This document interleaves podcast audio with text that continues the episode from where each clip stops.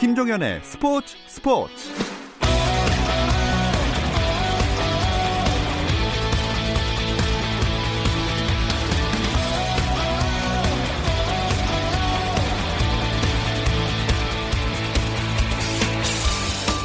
스포츠가 있는 저녁 어떠신가요? 아나운서 김종현입니다. 오늘 하루 스포츠계를 돌아보는 스포츠 타임라인으로 김종현의 스포츠 스포츠 출발합니다.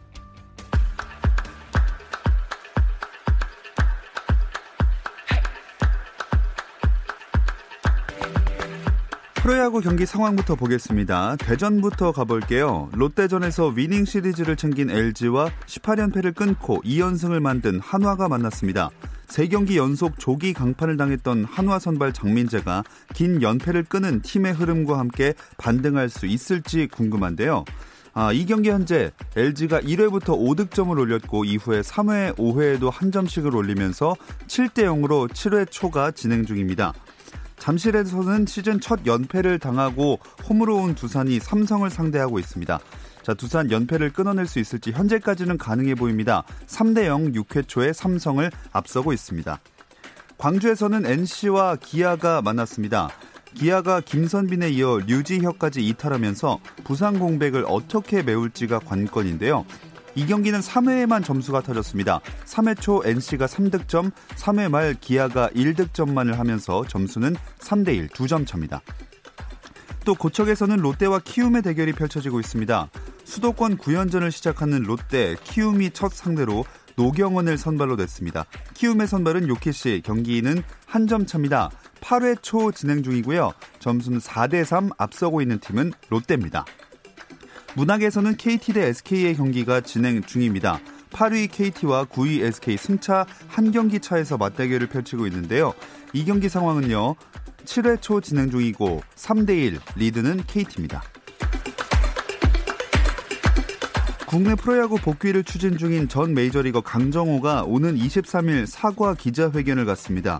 19일 자가격리에서 해제되는 강정호는 약속했던 대로 기자회견을 열어 팬들에게 공개적으로 사과할 예정입니다.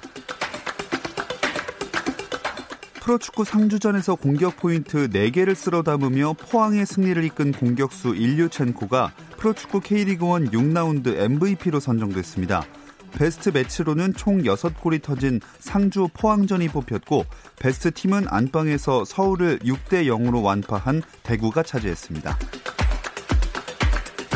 프로농구 원주 DB가 2020-21 시즌 아시아 쿼터제 선수로 나카무라 타이치와 계약을 체결하며 KBL 최초로 일본인 선수를 영입했습니다.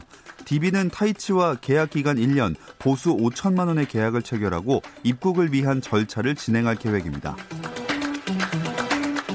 한국 축구의 미래인 발렌시아 이강인이 2년 연속 골든보이 어워드 100인 후보에 선정됐습니다.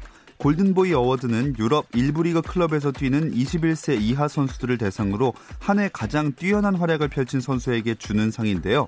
이강인은 지난해에도 골든보이 어워드 100인 후보에 포함돼 최종 20인 후보까지 이름을 올렸지만 아쉽게 득표에는 실패했습니다. 유럽 축구 연맹이 코로나19로 중단된 챔피언스 리그 잔여 일정을 8월 12일부터 23일까지 포르투갈 리스본에서 치르기로 결정했습니다.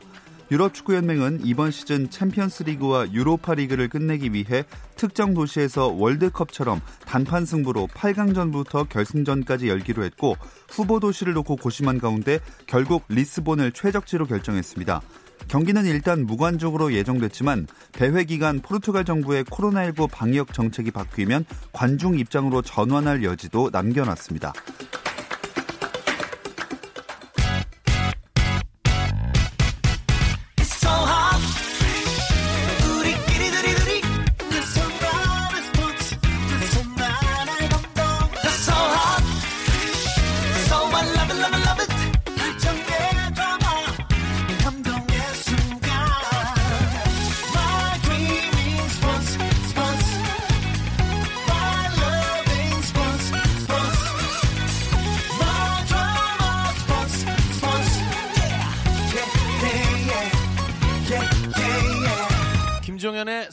스포츠 스포츠.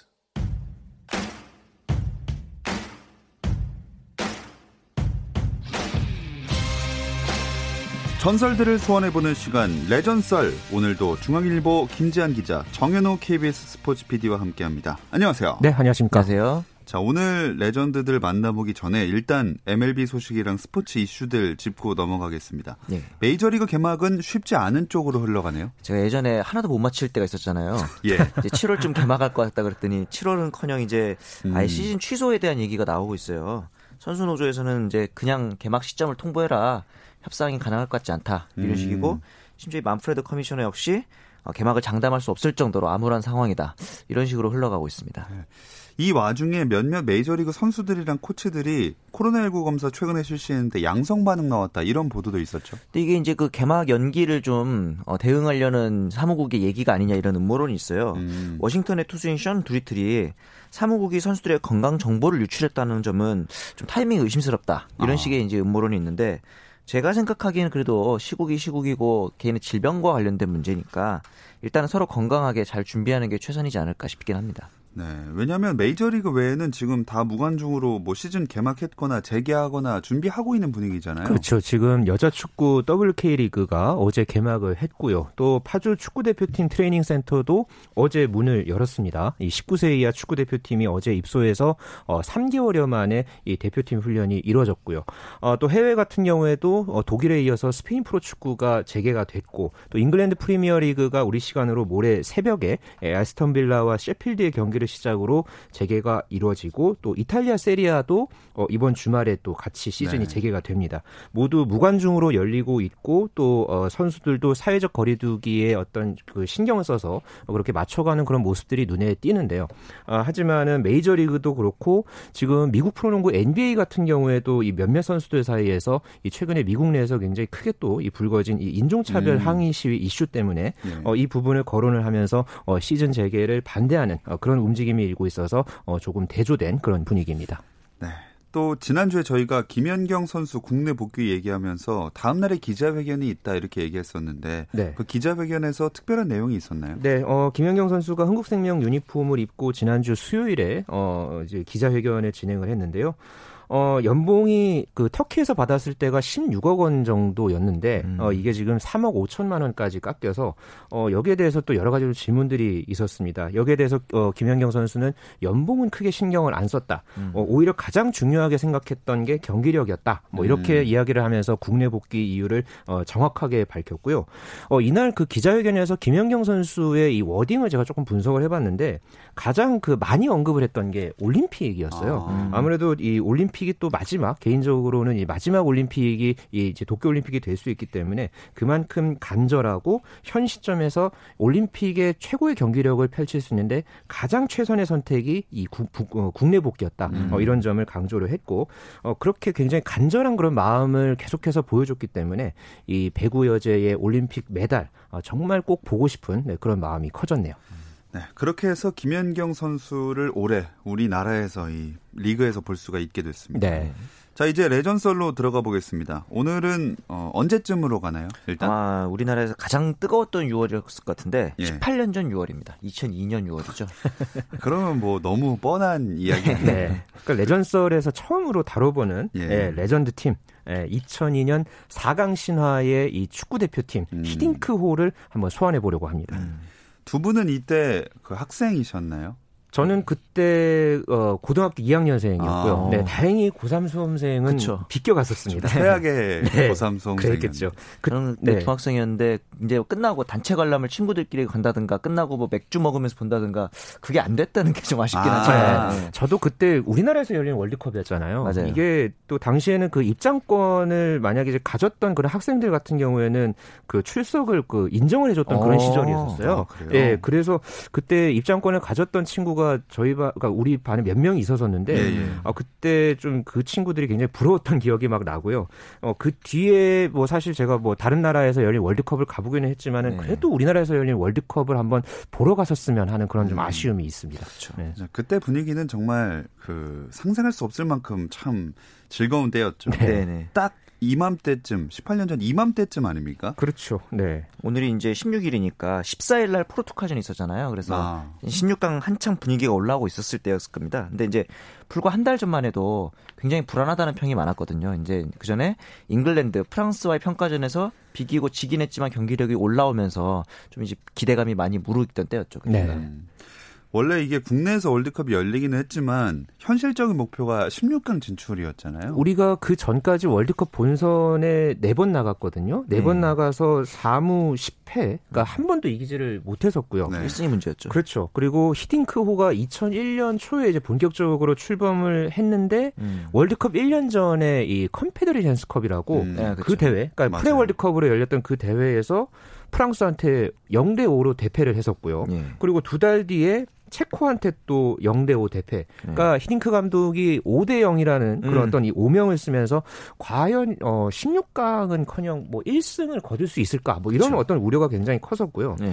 당시 우리가 그 이제 조추첨을 했을 때 개최국 프리미엄으로 톱시드를 받았었어요. 앞으로 예. 그럴 일이 거의 없겠죠. 네, 그렇겠지만 네. 당시에 톱시드를 받았는데 우리와 같은 조에 속했던 팀이 그러니까 포르투갈, 네. 폴란드, 미국, 그러니까 만만치 않은 팀들과 D조에 편성이 됐고 맞아요. 특히나 이 B시드 국가 중에서 최강으로 꼽혔던 포르투갈과 한 조에 속해서 음. 아 정말 이 조 편성 운도 안 따랐다. 맞아요. 뭐 이런 이야기들도 굉장히 많았던 네, 그런 과거가 반면에 일본 같은 경우는 톱시드였으니까 똑같이 근데 예. 튀니지가 걸렸거든요. 지금은 이제 축구가 좀 잘하는 나라지만 당시만 해도 약체여서 그렇죠. 일본을 네. 부러워하는 경우들도 많았죠. 네. 아, 뭐 결과는 달랐지만요. 그렇죠.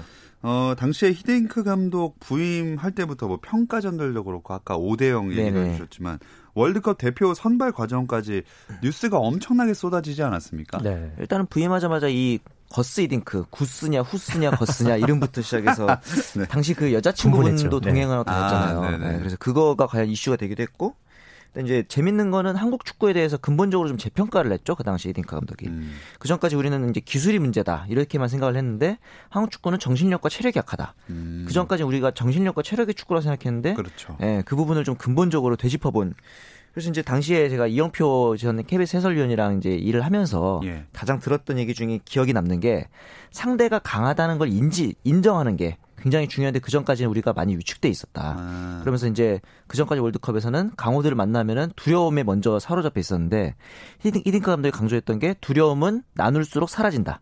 그러니까 어. 이제 우리가 지금 얘네가 힘든 상대라는 걸 인정해야 되는데 그런 식의 정신력은 당시에는 우리나라에서 거의 없었던 접근이었던 거죠. 음. 어쨌든 그 당시에 아까 5대 뭐 0을 설명을 드렸지만은 뭐 그 순간들부터 해서 뭐 그 뒤에 뭐 여러 가지 평가전을 하고 네. 준비하는 뭐 그런 과정들이 뭐 하나하나가 다 월드컵 본선에서 그러니까 본선으로 가는 그런 과정이었고 그게 다 길이었거든요. 네. 그래서 그런 어떤 일련의 과정을 거치면서 나온 그런 스토리들이 지금도 많은 사람들한테 이제 기억에 남아 있고 그렇죠. 그게 또 이제 회자가 되고 있는 게 아닌가 네. 네, 그런 생각이 듭니다. 자, 예, 열심히 변죽을 울려봤는데 네. 그래서 당시에 그 대표팀 주전 라인업을 살펴봐야겠죠. 당시에 3-4-3 포메이션이었죠. 주전 골키퍼는 이제 이운재 선수가 나왔고 최진철, 홍명보, 김태영이 주전 3백이었고 이영표 선수, 송종국이 이제 윙백에 김남일, 유상철 중앙 미드필더 그리고 어, 박지성, 황선홍, 설기현 이렇게 해서 쓰리톱을 형성하는 경우가 많았고 여러분들이 잘 아마 기억하시는 안정환이나 이천수 선수가 후반에 이제 조커로 투입이 음. 많이 됐었죠. 그리고 베트남 현재 박항서 감독이 그때 코치였죠. 그렇죠. 어, 대표팀 수석 코치 직함을 맡았고요. 당시에 이 외국인 감독 그리고 이제 핌 베어벡 코치가 있었죠. 그리고 어, 그러니까 그 외국인 지도자와 이 국내 선수 간의 어떤 그런 가교 역할을 당시에 이 음. 박항서 코치가 했었는데 그때 어, 이제 박항서 코치 하면은 또 계속해서 떠올려졌던 게 뭐 2인자 리더십, 뭐 네. 사이드 리더십 뭐 이런 이야기들을 굉장히 많이 했었어요. 네. 어, 히딩크 감독이 선수들에게 어떤 전달 전달 사항을 꼭 이 박항서 코치를 통해서 해왔는데 음. 어, 그러면서 이 박항서 감독도 어, 당시에 그런 어떤 히딩크 감독의 어떤 여러 가지 행동이나 뭐 생각이나 철학이나 이런 부분들 어, 리더십을 굉장히 많이 배웠다고 어, 그렇게 또 훗날에 이야기하기도 했었죠. 네. 그래서 지금 같은 또 대단한 감독이 되지 않았나 싶습니다. 네.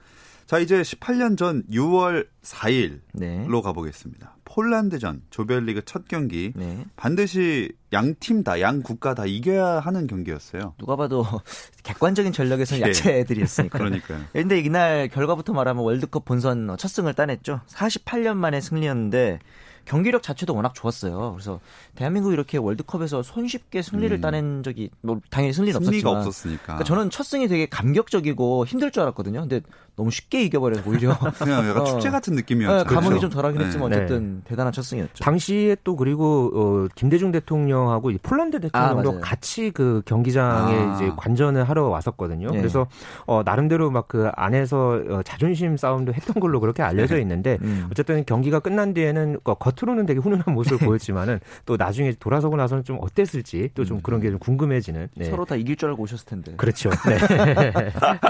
네, 그 당시에 황선홍 선수와 네네. 또 유상철 선수의 그 골로 2대 0으로 승리를 했잖아요. 맞아요. 그 당시 폴란드 전력은 어땠습니까?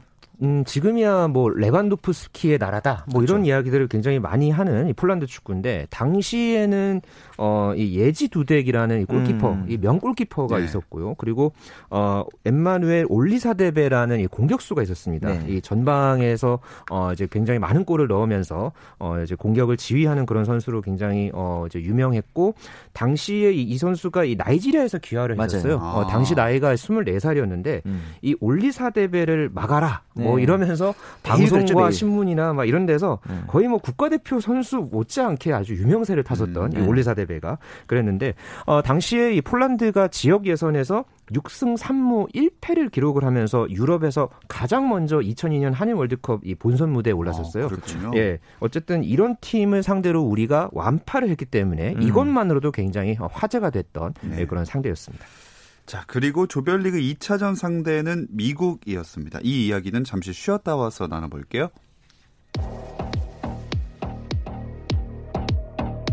스포츠 잘 압니다. 김정현의 스포츠 스포츠. 정현호 KBS 스포츠 PD, 중앙일보 김지한 기자와 함께하는 스포츠 레전드 이야기 레전썰 계속 이어가 보겠습니다.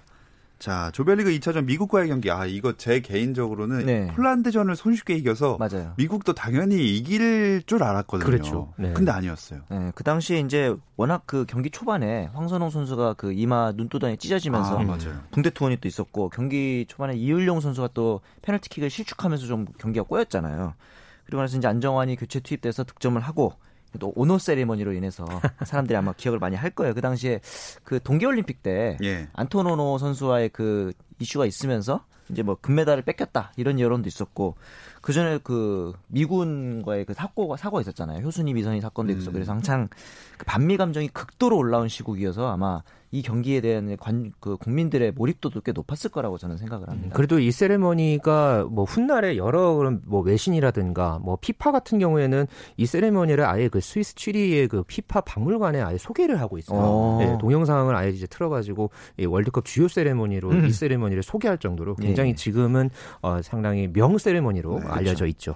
당시 1대1 동점 그 무승부였죠. 네, 맞아요. 네. 그때도 안정환 선수가 득점하고 반지 키스 세레머니 이거 했었나요? 음, 미국전? 아 미국전은 아니었었고 네, 미국전 때는 워낙 신나서 어. 정신없었던 것 같기도 한데 네. 쇼트트랙 네. 그것만 했었죠. 네, 그리고 그 전에 이제 그 반지 키스 세레머니가 유명했었던 게 월드컵 네. 전에 스코틀랜드와 평가전 때그 윤정환 선수의 패스를 받아서 네, 그 로빙 슛으로 골 아, 넣었던 네. 네, 그 골을 넣고 나서 굉장히 멋지게 이 키스 세레머니를 했던 음. 그런 기억이 나는데요. 네네. 당시에 원래 이 키스 세레머니가 그 스페인의 그 명 스트라이커죠. 이 라울 곤잘레스 선수가 네. 정말 잘 하기로 유명했던 그쵸. 네 그런 세레모니였는데 이게 뭐 일단 기본적으로 아내를 향한 어떤 사랑을 표현하는 어, 그런 세레모니였었죠. 네. 어 그때 제 기억에는 한동안 뭐 각 학교 축구 운동장에서 아. 골만 넣으면은 네, 이 세레모니를 하고 뭐 어떤 뭐 축구 말고도 뭐 네, 농구라든가 맞아요. 뭐 다른 종목 뭐 하면은 꼭 이런 세레모니를 음. 하면서 뭔가 좀 돋보이려고 했던 그런 친구들이 좀 있었던 기억도 나네요.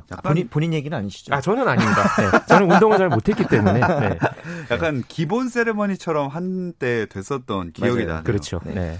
자, 그래서 3차전이 포르투갈전이었는데 요건 좀 어렵기 때문에 네. 16강 못 가는 거 아니냐 이런 얘기 많았거든요. 만약 이날 졌으면은 또 이제 타구장 결, 경기 결과를 봐야 되는 상황이었거든요. 네. 근데 이제 폴란드가 경기 초반부터 의외로 타구장에서 미국을 앞서 나가기 시작하면서 이제 우리나라가 비기기만 해도 16강에 음. 자력으로 올라갈 수 있는 상황이 된 거죠.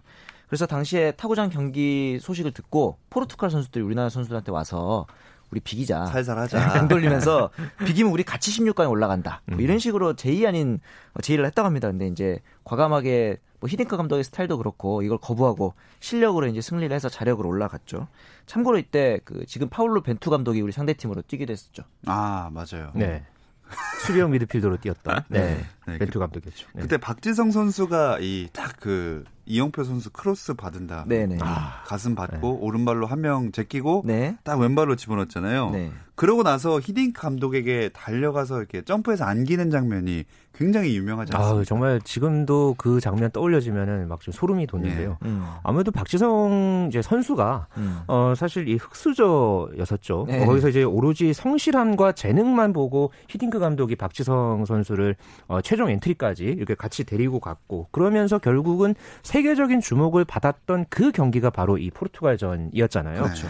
그러고 나서 이제 박지성 선수가 그때 PSV 에인트호벤 네덜란드의 이제 팀이죠. 이 팀에 어, 또 이제 이적을 하게 됐고 그 이듬해였나요? 그때 이한 보험사 광고에 네, 히딩크 맞아요. 감독하고 어, 박지성 선수하고 이 모델, 아, 모델로 맞아요. 같이 나와서 그때 히딩크 감독이 막 그 하늘만큼 땅만큼을 어, 음. 제가 조금 이 성대모사를 하기는 좀 그렇긴 좀 뻘쭘한데 네. 네, 어쨌든 한국말로 그걸 했던 네, 그런 음. 또이 재밌는 그런 어떤 광고도 기억이 나고요. 음. 또그 2014년에 K리그 올스타전이 있었어요. 그때 이제 박지성 선수가 이제 현역 선수 은퇴를 하고 음. 어, 했던 그 빗속에서 열렸던 이 올스타전에서 어, 박지성 선수가 다- 그때 골을 넣고 나서 곧장 또이 어, 이제 같이 포옹하는 예, 이제 12년 전에 했던 했죠. 네, 그걸 맞아요. 이제 재현하는 그 세레모니가 또 굉장히 또 감동을 또 자아내기도 했었죠. 그때 이제 제가 현장에 있었는데 아 그래요? 그 비가 엄청 많이 왔거든요. 맞아요. 근데 네. 그비 와중에도 히딩크 감독이 딱 박지성 선수 골 넣으니까 나와가지고 기다리고 있더라고요. 근데 아, 그때만큼 다이나믹하게 안기지 못하고 아, 예. 나이가 좀 드시고 하니까 네. 둘다 이제 은퇴도 예, 하고 살짝 이렇게 앉는 즐- 정도로 네. 예, 했었죠. 그랬죠. 그래도 추억을 되살리기에는 또 그만한 게 없었습니다. 네. 네, 그렇죠.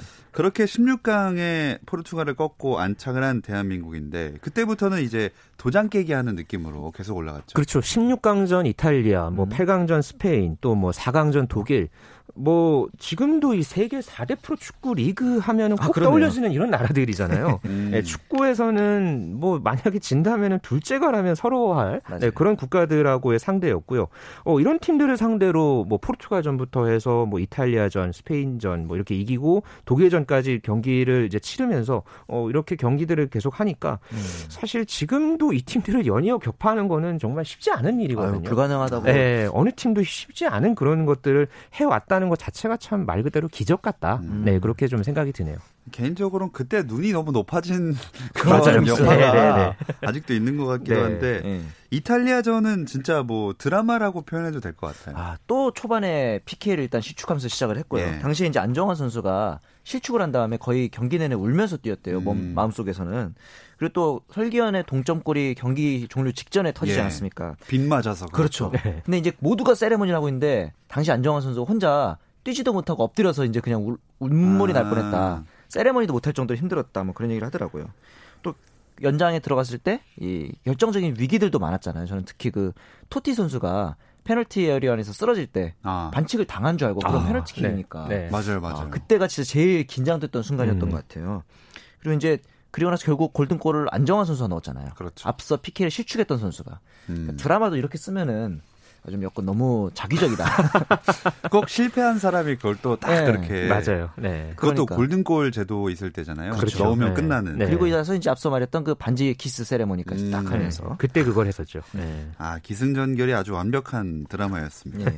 예. 근데 당시 안정환 선수 이탈리아 리그에서 뛰고 있지 않았습니까? 그렇죠. 그때 이탈리아 페루지아에서 뛰고 있었고요. 어, 음. 그때 안정환 선수가 어, K리그 이제 부산에서 뛰다가 이탈리아로 진출을 해서 처음 어쨌든 이 해외 진출한 곳이 이탈리아였었는데요. 네네. 어, 그때 뭐 여러 가지로 뭐 좀 환경적으로도 그렇고 굉장히 뭐 음. 힘든 시기였었는데 어, 이 골을 계기로 해서 그래도 좀 더 가치가 올라갈 수 있지 않을까 어, 이런 어떤 전망들도 있었었어요. 예. 그런데 그렇게 생각을 했다고 하죠. 그렇죠. 그런데 16강전 일 때문에 당시에 이 페루지아의 이 가우치 구단주가 음. 자신이 국가주의자고 이탈리아 축구를 침해한 자에게 연봉을 줄 수 없다. 그게 무슨 그렇게 침해가 됩니까? 아, 이건 말이 안 되는 일인데. 구단주가 굉장히 이- 특이한 사람이라고. 네. 네. 그래서 이 거부감을 드러냈고 결국은 어 그 뒤에 이제 안정환 선수의 어떻게 보면 전임의 인생이 이제 시작이 됐는데 음. 지금도 안정환 선수가 뭐 이탈리아를 좀 가기 어려운 그런 상황이라고 아, 그러더라고요. 지금도요? 예, 지금도 좀 여러 가지로 뭐 그런 어떤 아직도 이탈리아 이 사람들이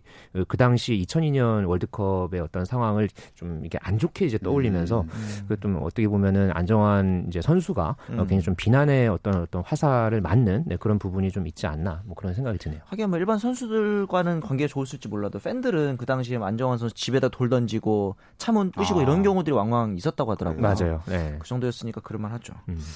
네, 아, 어쨌든 그렇게 힘겹게 또 그렇죠. 연장전 끝에 이탈리아를 꺾고 네. 8강에 올라가서 만난 팀이 스페인이었습니다. 네. 이때는 승부차기 같죠. 아, 그 전에 이제 16강전이 일단 연장이었고 그러다 보니까 체력적인 부담이 많잖아요. 더군다나 이 히딩크의 축구 자체가 굉장히 많이 뛰는 축구다 보니까 네. 체력 부담이 많았을 텐데 겨우겨우 승부차기를 갔어요. 그리고 나서 아직도 기억이 나는 게 황선홍 선수의 첫 슈팅 첫 키커였는데 그 겨드랑이 사이로 겨우 들어가죠. 안 들어가는 줄 알았어요. 네, 그날 뭐 좀 물기가 있어서 들어갔다 뭐 이런 네. 얘기 했는데 한번 한번 네. 껴서 들어갔어요. 한번 맞고요. 탁탁. 네. 그리고 나서 또 키커로 안정환 선수가 나오길래 어떡하지 어디로 차야 될까 이랬을 텐데 한 가운데로. 맞아요. 네. 와, 그게 진짜 대단한 담력이었던 네. 것 같아요. 네.